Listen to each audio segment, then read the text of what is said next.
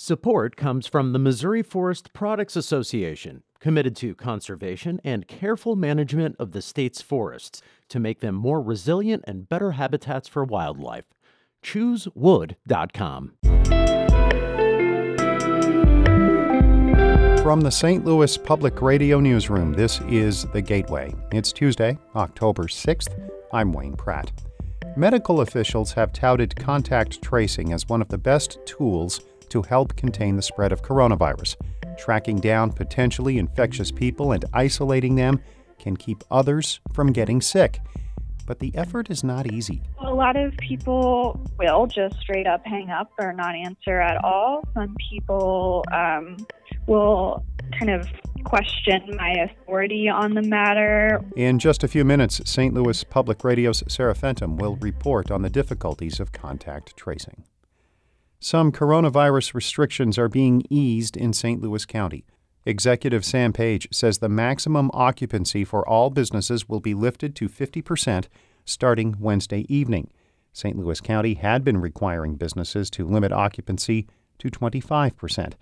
Page adds residents are still dying every day from COVID 19 and people must stay vigilant. Even as we see this progress, I must point out this is not a celebration and it's certainly not a time to let our guard down. I know this has been a long road, but this virus is still very much among us. St. Louis County will also allow high contact sports among high schoolers if districts submit a safety plan to the Department of Public Health. Districts must have plans in place for screening and quarantining student athletes if they get sick. The U.S. Census will collect responses until the end of this month, and there is still a large gap between self response rates in St. Louis City and St. Louis County. St. Louis Public Radio's Eric Schmid reports on what is driving that divide. 53% of city residents have responded to the census, compared to 76% in the county. The disparity is mostly driven by low numbers in North St. Louis. In some parts, only a quarter of residents have responded. Charles Bryson chairs the St. Louis Complete Count Committee. He says the city had difficulty reaching some residents because the census collected responses online. The problem was a lot of people on the north side of the city, as we've seen not only in this situation with St. Louis Public Schools, uh, don't necessarily have internet access or good internet access. Bryson says total responses to the census are likely higher after the Bureau conducted in person follow ups. That data has not been released yet. I'm Eric Schmid, St. Louis Public Radio. The candidates for Illinois' 13th congressional district seats have debated for the first time in this election campaign. Incumbent Republican Rodney Davis and Democratic challenger Betsy Dirksen Londrigan spent most of last night's hour long debate arguing about health care.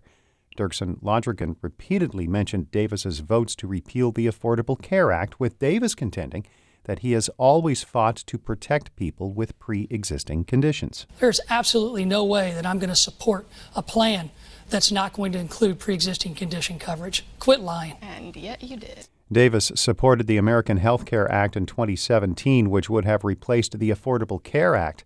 That bill passed in the House but came up one vote short in the Senate. FactCheck.org says the replacement bill would still have guaranteed coverage for pre existing conditions, but would have allowed insurance companies to charge some people with those conditions higher premiums. The 13th district includes parts of the Metro East.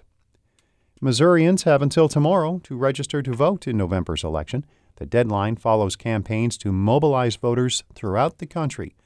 St. Louis Public Radio's Kayla Drake reports. People who want to vote can register on the Missouri Secretary of State's website.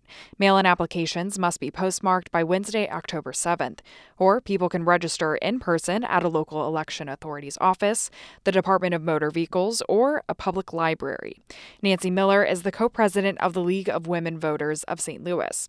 She says people seem energized to vote this election. You know, the Black Lives Matters and the the marches against guns, and there have been so many issue oriented things that have occurred that have just made people want something else. As of Friday, 130,000 more Missouri residents are registered to vote than at that time in 2016. I'm Kayla Drake, St. Louis Public Radio.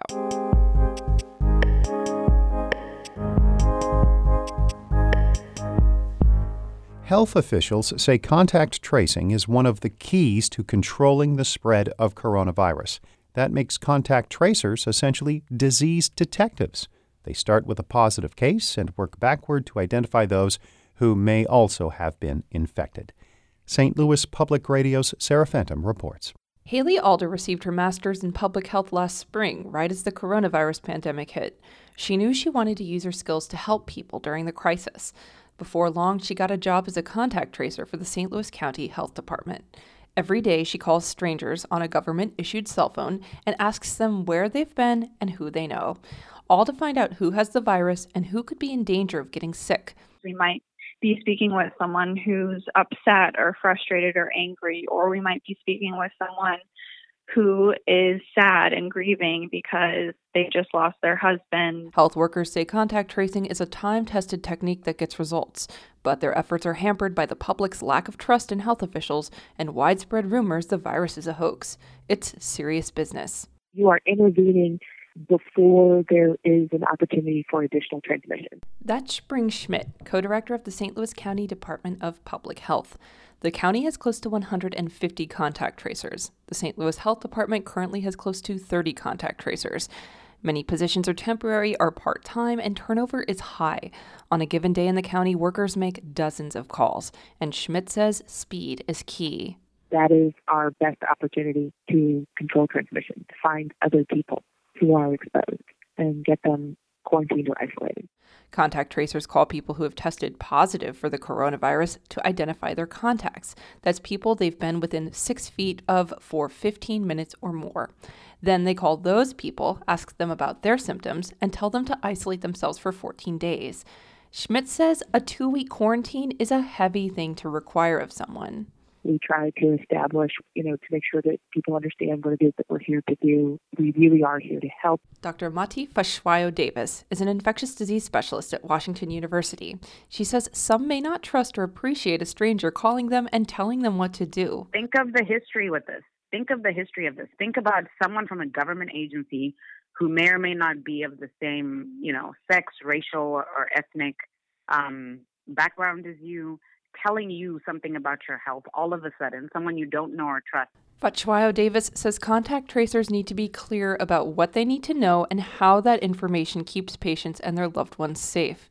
She says health workers need to quickly build a connection with the people they talk to. That's why it's important to ask the people they call what they need, like help getting food or housing or utilities assistance. If officials are asking for a two week quarantine, they need to make it easier to stay home.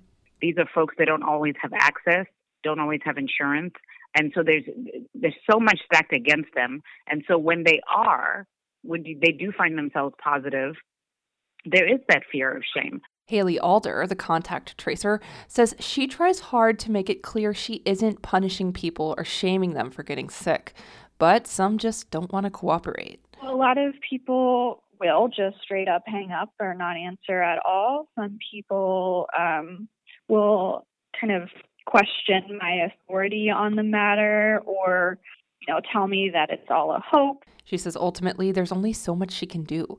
If a person refuses to talk to her or stay home she gives them the best advice she can. We don't condone you going out in public but if you do you know please wear your mask wash your hands stay six feet away from people um, that kind of thing. After all she has dozens more people to call once she hangs up I'm Sarah Fentem, St. Louis Public Radio.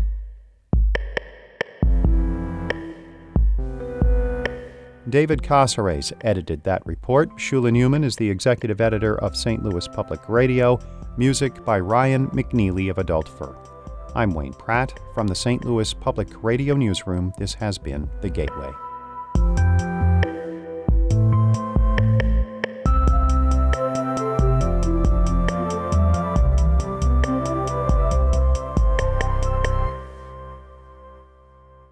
Support comes from Mosby Building Arts, a design build company committed to remodeling the right way. Visit callmosby.com to get project inspiration for any room of your house.